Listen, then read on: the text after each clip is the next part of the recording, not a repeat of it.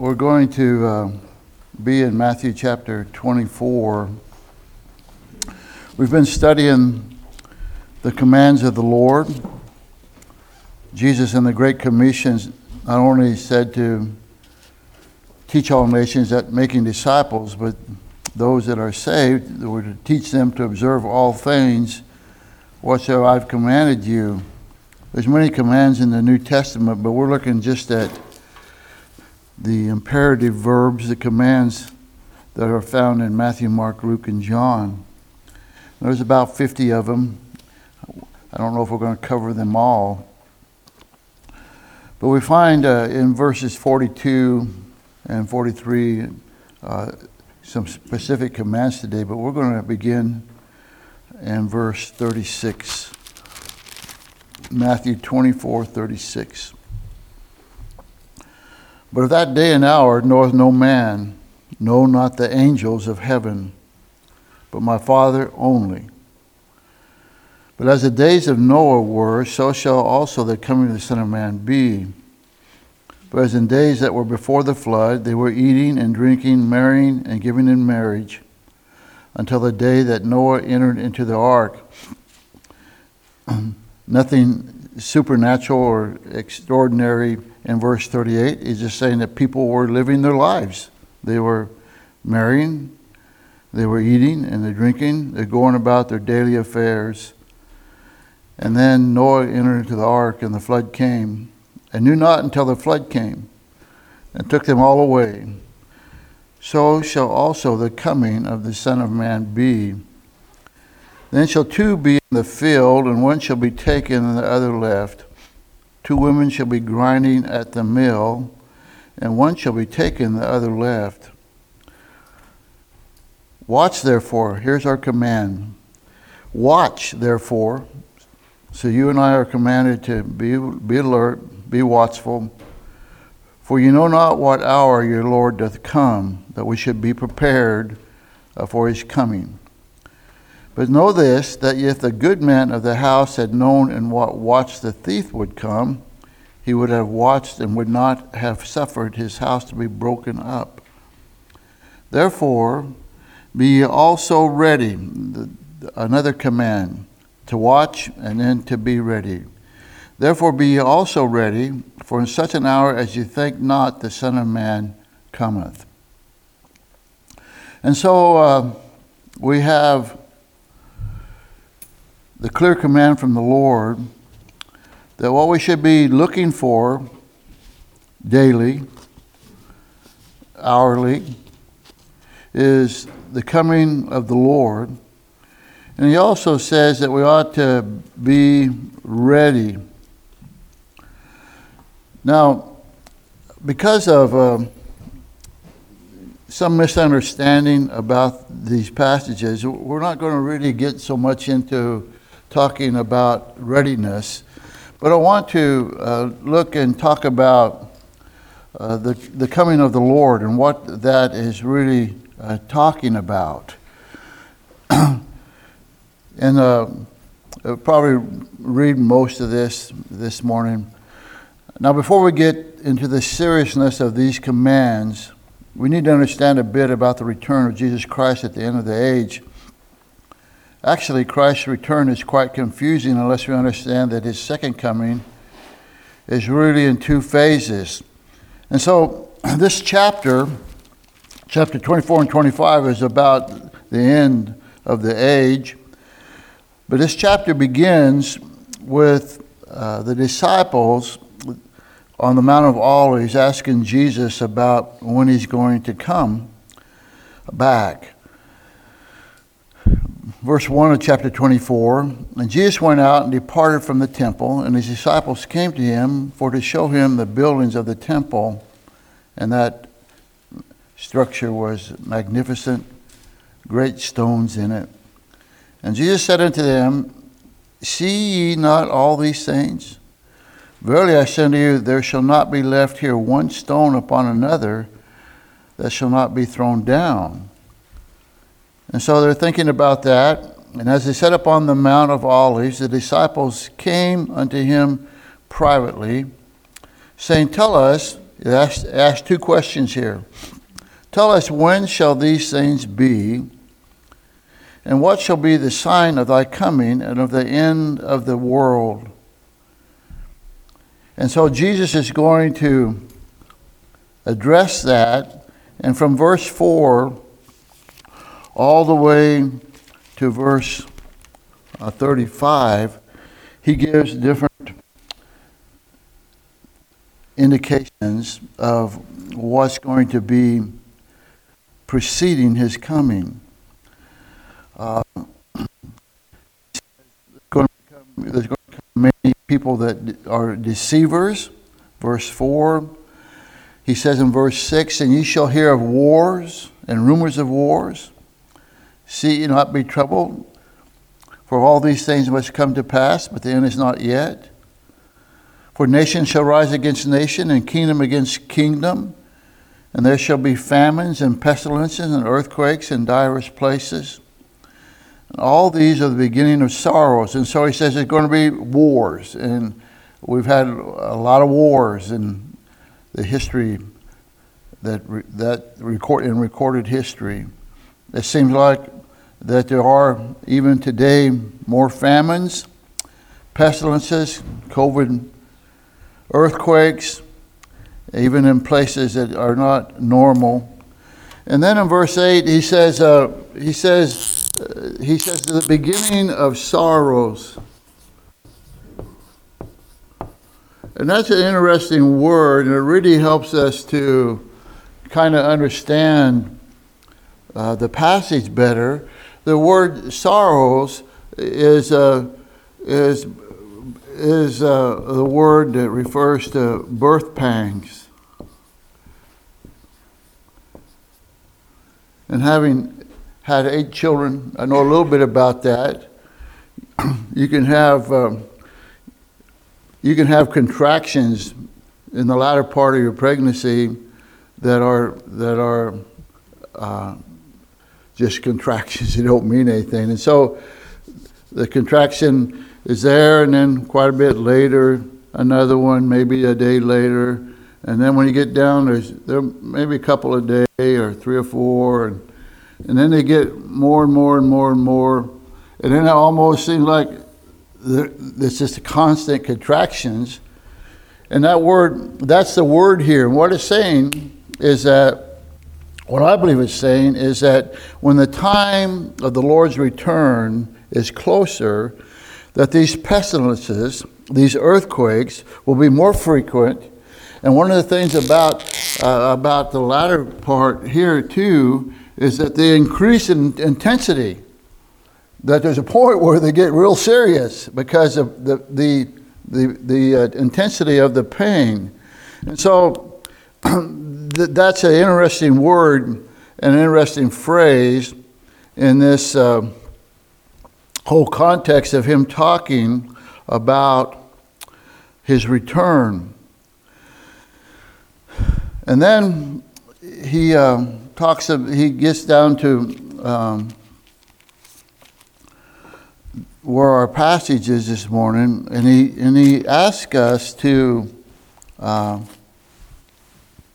be ready and watching. Now, what's interesting about this when it says, uh, uh, "One shall be taken, and the other left." There shall be two in the field, verse forty. Then there shall be two in the field, and one shall be taken, and the other left. Two women shall be grinding at the mill, and the one shall be taken, and the other left. When you read this in the context, and the, the, the disciples were asking, as Jewish men, they were asking when God's going to start, come back and set up his kingdom, which is going to be a Jewish kingdom. And Uh, You know, for years, growing up in church, I always thought, well, this, this is the rapture. The one's going to be taken and the other left. But in this context, as, as we're going to work our way through this, you see, he gives the example, as in the days of Noah, so shall the coming of the Son of Man be. In the days of Noah, who was left? Well, it was the righteous people that were left. Who were taken? It was the ungodly people that were taken. And so when, during, this, during, the, during the second coming of the Lord, the people that are going to be taken, remember where they separate the goats from the sheep? The people that are going to be taken are going to be the lost people. But then uh, what about, you know, the tribulation and going through the tribulation? Well, actually, there's a... There's two things that, that takes place. Just as when the Lord came, uh, the first time there was two. There's two things, two appearances. Uh, I mean, He's coming again, but uh, uh, there's going to be what is called the rapture of the saints.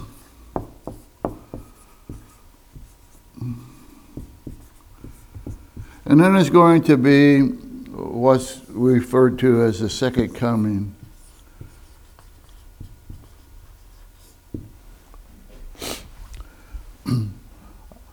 I I don't have time to, you know, go through all of this, but there's going to come a day in time when when the Lord is going to come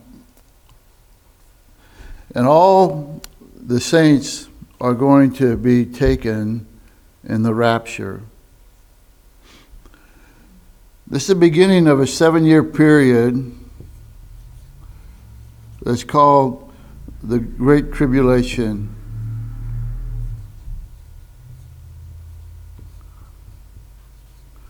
At the end of that seven-year period, Jesus is going to come back down to the ground. The thousand-year reign will begin, and then after the thousand-year reign, eternity. This morning, all I wanted to do is show and talk to you about the fact that that the references according that reference to the Lord's return, that they're not always the same. You can't put them all in the same box or basket or bucket. There's uh, there's some differences, and uh, as we say there in the middle, the second coming of Jesus is not one but two parts. Part one is an event that has been come to be called the rapture. At this time, Jesus will call all those who have received Him as Savior to come home to heaven. At this time, He will raise those believers who have already died, you know, take those who are living on to heaven to be with Him forever. The second part will take place around seven years uh, after part one. This event will see the return of Jesus in glory and power. He will ascend upon the world, and all will de- and will defeat all of His enemies, and will establish His kingdom upon the earth. He will personally rule and reign, and po- He will personally rule in peace and harmony for a thousand years. And so both of these events would require uh, being ready. But in the context, it's only it's talking about the second coming. But nevertheless, you and I should be ready for the first coming. So what I want to do here is just um, look at some verses and show you that they're talking about two different events, and uh, and they can't be the same thing. If you turn the page, the rapture. Now I know that uh, because this is going to be, you know, a rapid a rapid pace through here, and basically I'm just going to read scripture. There's some people like my wife. I told her this morning, you need to, you know, let somebody else teach your Sunday school and come over today, and we're going to be talking about the second coming. It's just, ah, you know, it's all too confusing to her. She doesn't want to, she doesn't even want to try to wade into it. And, and, uh, and, don't let yourself be that way. At least um, look at these verses and know that there's some, there is a way to try to make them compatible, and that is to sow two different comings. The rapture is when Jesus Christ returns to remove the saints from the earth. The rapture is described in First Thessalonians four thirteen and First Corinthians fifteen. And so let's look at this. He said, "But I would not have you to be ignorant, brethren, concerning them which are asleep, that ye sorrow, even sorrow not, even as others which have no hope." And so the, the believers at Thessalonica were wondering, what's going to happen to those people who are died, who have died and are buried? And he says, "For if we believe that Jesus died and rose again, even so them also which sleep in Jesus will God bring with him." Interesting, interesting verse here. They're asleep in Jesus, but he's bringing them with him. Now, what's that about? They're all they're all just sleeping when they come. No, the word sleep has to do with the body. Instead of using the word dead in, with relationship to saved individuals, they're said to be asleep in the grave. And when he comes back, he's bringing them with him, the souls, the spiritual side of them. And they're going to, at this point, receive a new body. First Thessalonians four fourteen, "For if we believe that Jesus died and rose again, even so them also which sleep in Jesus will God bring with him. For this we say unto you by the word of the Lord, that we which are alive and remain unto the coming of the Lord shall not prevent or go before them which are asleep. For the Lord himself shall descend from heaven with a shout, and with the voice of an archangel, and with the trump of God, and the dead in Christ shall rise first. Then we which are alive and remain shall be caught up together with them in the clouds to meet the Lord in the air, and so shall we ever be with the Lord. Wherefore comfort one another with these words." And so the wording here is that the Lord's coming back, and he's coming back. What's mentioned in this verse is that he, when he comes back, he comes back in the air. It doesn't mention that he comes to earth. That the saints are going to go up, and it's going to be, they're going to be forever uh, be with the Lord. Let's look at what First Corinthians says in fifteen and fifty. "Now this I say, brethren, that flesh and blood shall not inherit the kingdom of God, neither doth corruption inherit incorruption." And so there's going to be a new body. "Behold, I show you a mystery. We shall not all sleep, but we shall be changed in a moment, in the twinkling of an eye, at the last trump. For the trump shall sound, and the dead shall be raised incorruptible, and we shall be changed. For this corruptible must put on incorruption, and this mortal must put on immortality. So when this corrupt, corruptible shall have put on incorruption, and this mortal shall have put on immortality, then shall be brought to pass the saying that is written, Death is swallowed up in victory." And so believers who have died will have their bodies resurrected, along with believers who still are living, and meet the Lord in the air, and this will occur at a moment, in a twinkling of an eye. Um,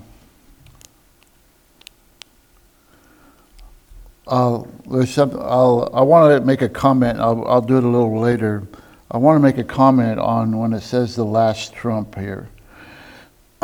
Now, Let's, let's look at the second coming. The second coming is when Jesus returns to defeat Antichrist, destroy evil, and establish his millennial kingdom. It's described in Revelation. And so the, what's described in the rapture is a meeting in the air. Now look at what is said here. "And I saw heaven open, and behold, a white horse, And he that sat upon him was called Faithful and True. Pronouns for Christ. And in righteousness he doth judge and make war. His eyes were as a flame of fire, and upon his head were many crowns. And he had a name written that no man knew, but he himself. And he was clothed with a vesture dipped in blood, and his name is called the Word of God. And the armies which were in heaven followed him upon white horses, clothed in fine linen, white and clean. And out of his mouth goeth a sharp sword, that with it he shall smite the nations, and he shall rule them with a rod of iron. And he treadeth the winepress in the fierceness of the wrath of the Almighty God. And he hath on his vesture, and he hath on his vesture and on his thigh a name written, King of Kings and Lord of Lords. And so, in this case, it's not a meeting in the air, but he's coming back, and he's coming back with an army. And uh, it doesn't really even seem that, that when he comes back that there's going to be much of a, a war, not, not much of a battle. He's going to smite them with the sword of his mouth. Now look at my comments here. The important difference between the rapture and the second coming.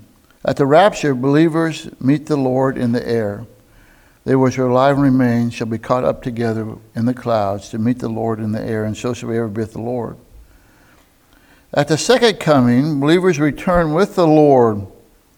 He says there, in the armies, in verse fourteen, and armies which were in heaven followed him upon white horses, clothed in fine linen, white and clean. Well, who is, it doesn't say that of believers. It just says that this army is clothed in fine linen, white and clean. But if you back up a little bit in Revelation nineteen, back to verse eight, it tells us in Revelation nineteen and eight, and to her was granted that she should be arrayed in fine linen, clean and white, for the fine linen is the righteousness of the saints. And so, because of that phrase, uh, we believe that this army that's coming with him is going to be the saints that have been raptured, that we get to ride out of heaven with him. And a war is going to take place, quickly ended. And he's going to rule with righteousness. Think about that.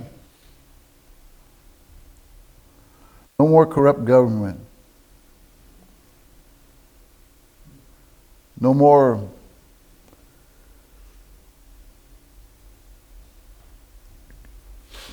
what should I say? No more um, turmoil in the world because of Satan and his power.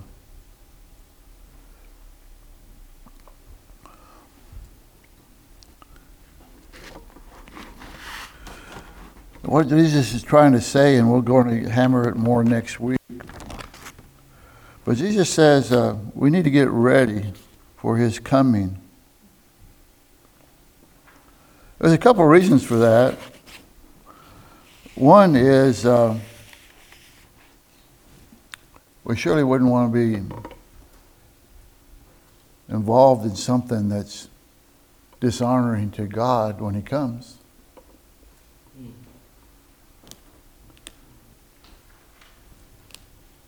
And when I grew up, we had a little little pantry off of the kitchen, and uh, and I loved uh, soda crackers.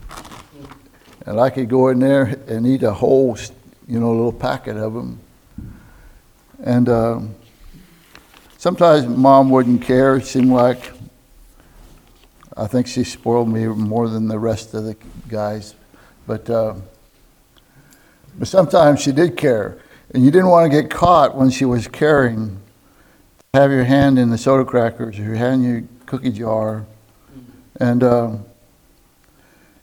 you know, It's, it's silly because the Lord sees everything we're doing all the time. But wouldn't we want to be involved in doing what we're supposed to do when the Lord comes back? And so that's one side of it. But the other side of it is this. When uh, evil grows more and more in this world. Uh,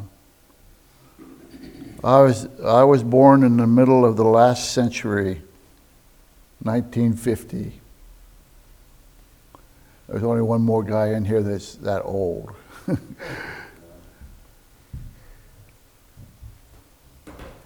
When I went to when I went to high school, all the girls wore dresses. I remember a boy from Portland, Oregon, got in trouble, and they sent him out to Fossil, a little town of five hundred, to uh, stay with his grandmother. And when he came, he he had his, he had a nice short haircut around the ears and the back, but he had bangs down to here. And that was the age of the Beatles. As soon as he arrived, the, the principal called him into the office and said, if you don't cut your hair, you're going to get kicked out of school. That ages me, doesn't it? But there's other greater examples that show that this world has got more corrupt and more corrupt and more corrupt. And the great thing, not only the Lord coming should be, make me want to stay in His will, but it also tells me, hey, you know what? This too will pass. We're not going to have to put up with this forever. That the Lord's going to come and rule in righteousness. That the Lord's going to come and the lion will lie down with the lamb.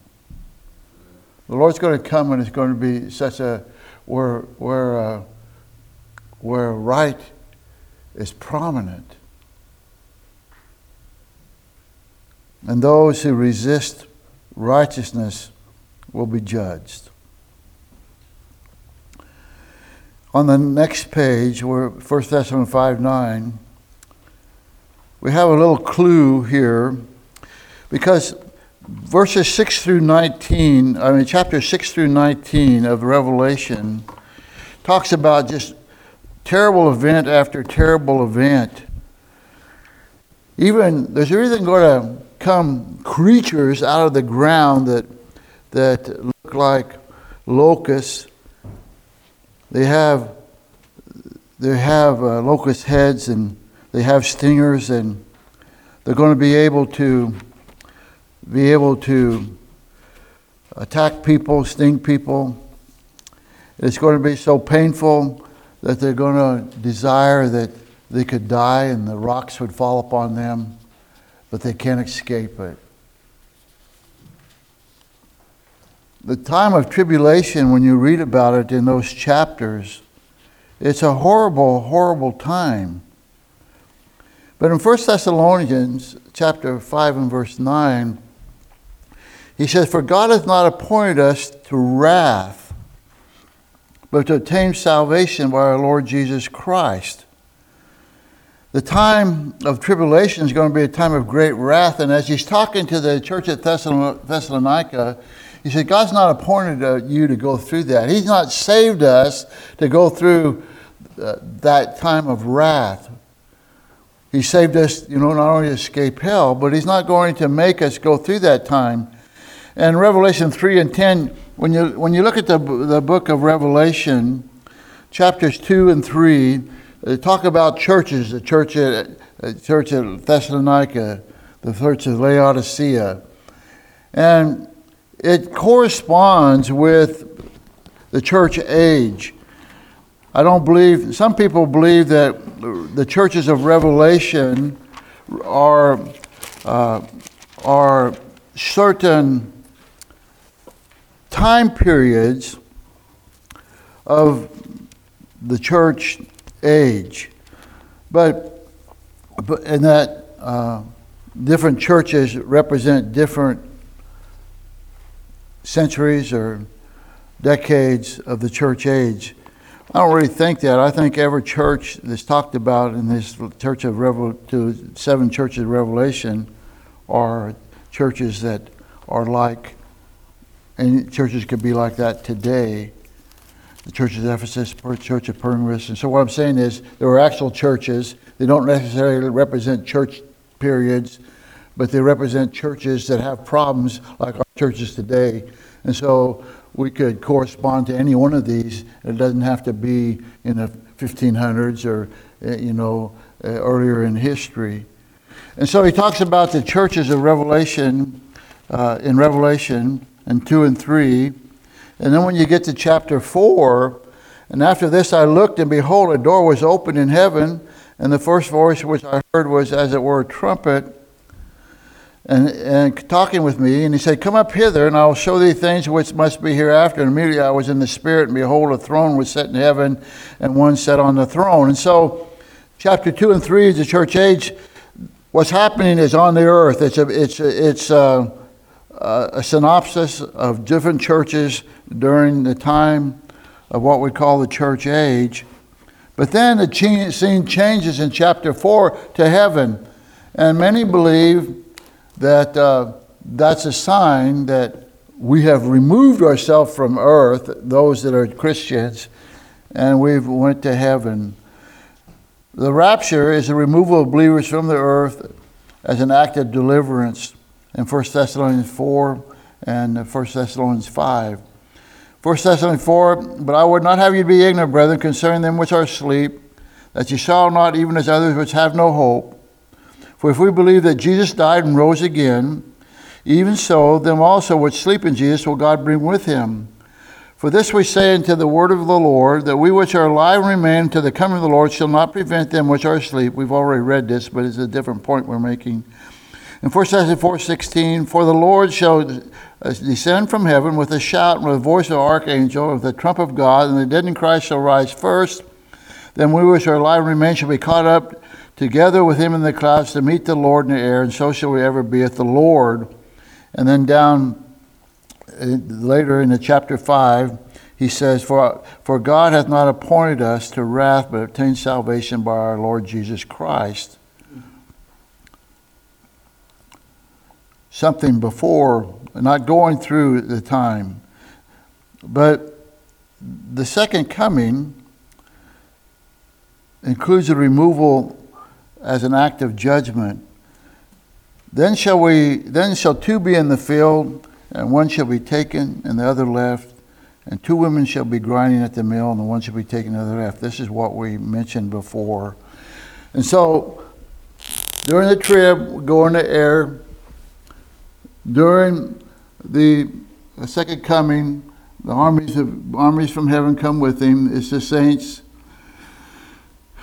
And, and at that time, at the, that time, the lost are going to be removed, and the saints are going to stay at the are going to stay grinding, uh, whatever they were doing.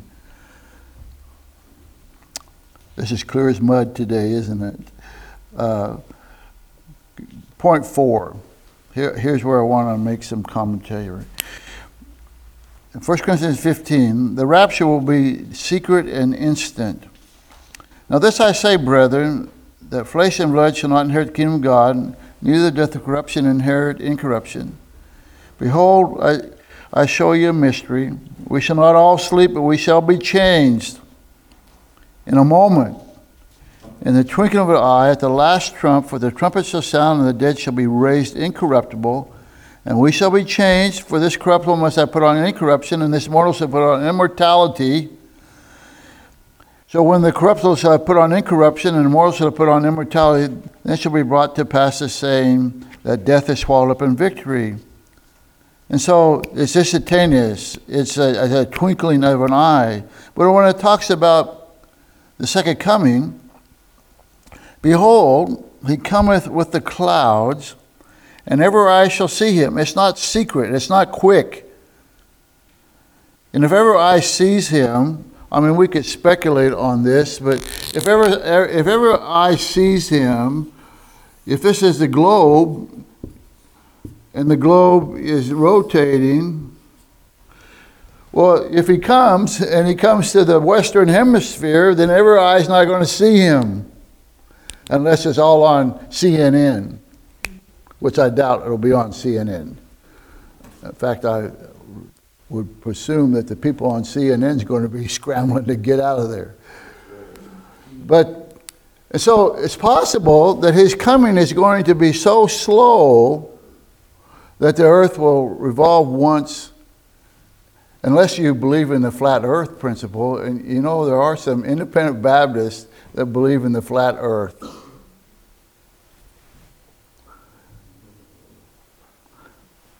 Well, whatever. Uh, I, I tend not to believe that. Ever I shall see him. In Matthew twenty-four, twenty-nine, immediately after the tribulation of those days, and so the tribulation has taken place, the sun shall be darkened, the moon shall not give her light, the stars shall fall from heaven, and the powers of heaven shall be shaken. Just imagine that. That the moon quits shining, the stars quit shining, all of the Milky Way is rattled. And then shall appear the sign of the Son of Man in heaven, and then shall all the tribes of the earth mourn, and they shall see the Son of Man coming in the clouds of heaven with power and great glory. But I want to uh, look at here. What is, uh, what is the last trump?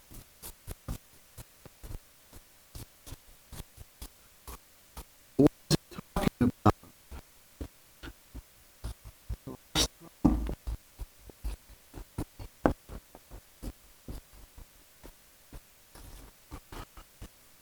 It says in the middle. We shall all sleep, but we shall all be changed in a moment, in a twinkling of an eye, at the last trump. For the trumpet shall sound, and the dead shall be raised incorruptible, and we shall be changed. Now, there's a couple of ideas here. One of them wrong. Uh, uh, last trump. We know that Revelation, Revelation talks about the seven trumpets. And the last trumpet in Revelation really begins in the, uh, in the here's a here's a seven. It's, it's in a seven-year period, but in the midst of the seven-year period, uh, things really ramp up. It gets more intense, and so there are some people who believe that that when this last trumpet of Revelation, the seventh trumpet, sounds, that that is when the saints will be raptured. It's called the mid-trib uh, rapture, that we're going to go through half of the tribulation. But but the last trump doesn't have to refer to any anything that's happening in the seven trumpets of Revelation. What would happen if you go back to... Uh, Back into Numbers, I think it was nineteen, but it talked about when the camp of Israel moved, there would be a trumpet sounded for them to break camp and get ready to go. And then when the final trumpet was sounded, the last trumpet, they moved out. They started moving. And so what I think is is talking about, not anything about the tribulation time and the trumpets of Revelation, but it's talking about, it's time to go. The last trump will sound, and we're moved. We're, we're, we're taken out of this place. We've, we've moved on. And in a moment, in a twinkling of an eye, very rapidly. But with the second coming, it's not in a moment, in a twinkling of an eye. Every eye shall see him. And he's going to come down and the sheep will be separated from, from the goats. The bottom of the page. The second coming of Christ will not occur until after certain other end-time events take place. Second Thessalonians two. Let no man deceive you by any means, for that day shall not come except there's, there come a falling away first, and that man of sin be revealed, the son of perdition, who opposes and exalts himself above all that is called God, or that is worshipped. So that he is, as God sitteth in the temple of God, showing himself that he is God. Well, when it talks about the rapture, there's nothing that we look for. There's nothing that we look for. It doesn't say this has to happen and this has to happen and then the rapture was going to take place. No, the rapture could take place today. But when it talks about the second coming, the man of sin is going to be revealed, the Antichrist. And it says there that he's going to set himself up as God and be in the temple. In Matthew twenty-four fifteen, when you therefore shall see the abomination of desolation, spoken of by Daniel the prophet, standing in the holy place, whoso readeth, let him understand. That let him which should be in Judea flee into the mountains, and let him which is on the housetop not come down to take anything out of his house. The abomination of desolation, I think, is re- referring to him setting himself up in the temple. Neither let him which is in the field return back to take his clothes, and woe unto them that was child, and to them that give suck in those days. But I pray ye that your flight be not in the winter, neither on the Sabbath. For then shall be great tribulation, such as was not since the beginning of the world to this time, no, not ever shall be. And except those days should be shortened, there should no flesh be saved, but for the elect's sake those days shall be shortened. Then shall I say unto you, Lo, here, then if any man say unto you, Lo, here is Christ, or there, believe it not. For there shall rise false Christ and false prophets, and shall show great signs and wonders, inasmuch as it were possible they would deceive the very elect. Behold, I have told you before, wherefore I shall say unto you, Behold, he is in the desert, go not forth. Behold, he is in the secret chamber, believe it not. For as the lightning cometh out of the east, and shineth unto the west, so shall the coming of the Son of Man be. For whosoever shall... Uh, whosoever, for, wheres, for where, wheresoever the carcass is, there shall be the eagles eagles be gathered together. Immediately after the tribulation in those days shall the sun be darkened, and the moon shall be, give her light, and the stars shall fall from heaven, and the powers of heaven shall be shaken, and there shall appear the sign of the Son of Man in heaven. And then shall the tribes of the earth mourn, and they shall see the Son of Man coming in the clouds of glory. The Great Tribulation. But the rapture, as we've already pointed out, has no signs. We're not looking for something. That this is going to have to take place before the Lord returns. Titus tells us, looking for that blessed hope and glorious appearing for the great God and our Savior Jesus Christ. We're looking for good things and not the tribulation things.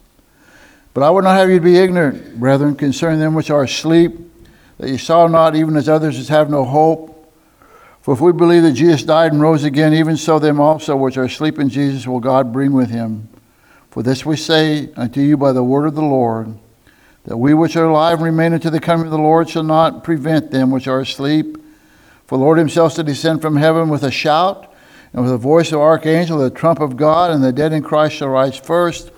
Then we which are alive and remain shall be caught up together with them in the clouds to meet the Lord in the air, and so shall we ever be with the Lord. Wherefore comfort one another with these words. Now this I say, brethren, that flesh and blood shall not inherit the kingdom of God, neither doth corruption inherit incorruption. Behold, I show you a mystery. We shall not all sleep, but we shall be changed in a moment, in a twinkling of the eye, at the last trump. For the trumpet shall sound, and the dead shall be raised incorruptible, and we shall be changed. For this corruptible must put on incorruption, and this mortal must put on immortality.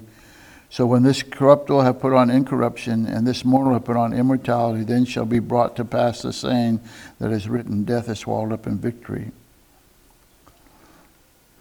And so, why is it important to get this two comings in view? If the rapture and the second coming are the same, then believers are going to go through the tribulation. If the rapture and the second coming are the same, then the return of Christ is not imminent. There are many things which must occur before he can return. In describing the tribulation period, Revelation six through nineteen, nowhere mentions the church. During the tribulation, also called the time of trouble of Jacob, God will turn his primary attention to Israel. The rapture and the second coming are similar but separate events. Both involve Jesus returning. Both are end-time events. However, it's crucial and important to recognize the difference. In summary, the rapture is the return of Christ and the clouds to remove all believers from the earth before the time of God's wrath. The second coming is the return of Christ to the earth to bring the tribulation to an end and to defeat the Antichrist and his evil world empire.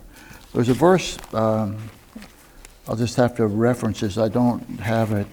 Uh, so, so if there's two events, and and the rapture, uh, okay, the, the rapture takes place, and all the saints, all the saints go to heaven.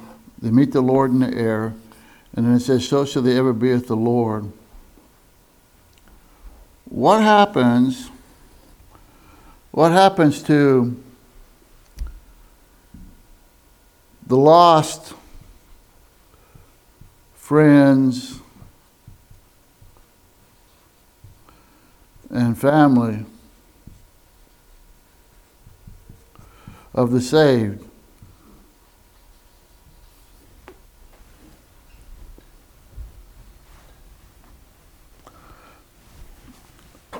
Um, well, there's difference of opinion on that. I don't believe that the Lord is going to leave the um, innocent babies here. We have kind of a uh, reference to that when David said that the baby that died couldn't come to him, but he was going to go there. Uh, but they seem to be in a place of being safe, but not necessarily saved. But what about others? Well, the Bible uses a verse, and uh, maybe you can help me find it. It says that God's going to send them a strong delusion that they might believe a lie.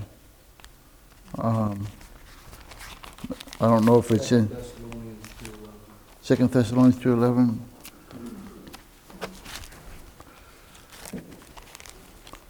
My traveling concordance, Brother Chris.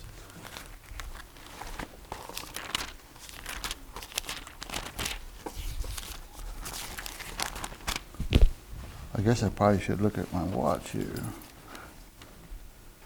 Okay. Second Thessalonians two and eleven.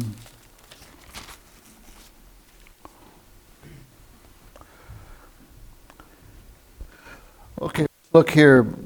Um, verse seven of Second Thessalonians two, "For the mystery of iniquity doth already work, and only he who now letteth will let until he is taken out of the way."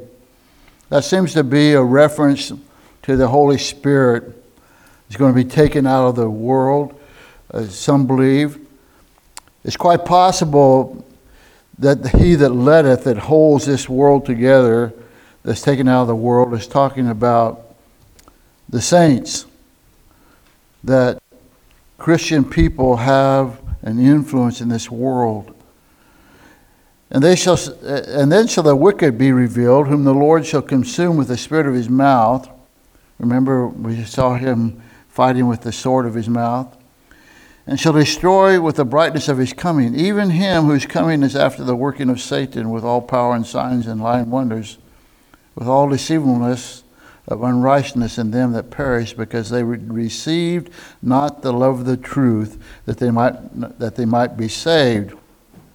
And so some people who heard the gospel, maybe these people here, they'd heard the gospel, you'd witnessed to them, they didn't receive it, they didn't love the truth.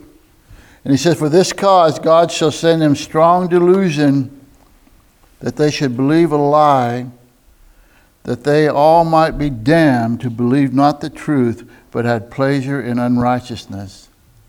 Whatever that means, or whatever time period that's talking about, is neither here nor there. If you've heard the truth, you have a responsibility to respond to the truth. That's right. And if you don't, you're going to be damned. And the gospel never, never returns void. It either softens your heart and draws you, or it hardens your heart and you drive it away. It's important, it's a, it's a critical thing of how we respond to the gospel.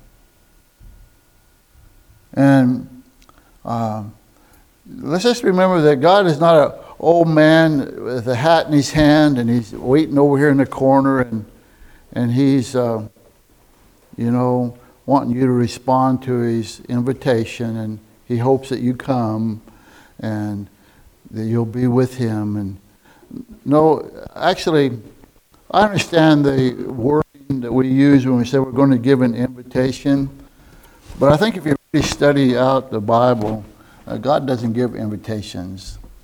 He gives ultimatums. You either believe him or you're going to die in your sins. And he, and he uh, reaches out in love. The ultimatums are, are just saying this is the way it is, but he doesn't do it or else kind of thing, but it is an or else kind of thing. And so um, I'm not the best at teaching prophecy, but I hope at least you can see that there's some different wording here. That some are meeting him in the air, and they're going to forever be with him. And then, then he's coming back with this, with those clothed in righteousness, fine linen, which is the righteousness of the saints. That is going to, he's going to come back as an army and immediately overthrow this world. And then there's going to be a period of him ruling and reigning. And so, the best explanation that I have is that uh, there's two comings. And one seven years before the other one. Uh, so next week what we're going to do is we're really going to try to challenge you and me. Are we really being, are we really watching? He uses watch, the command, and be ready.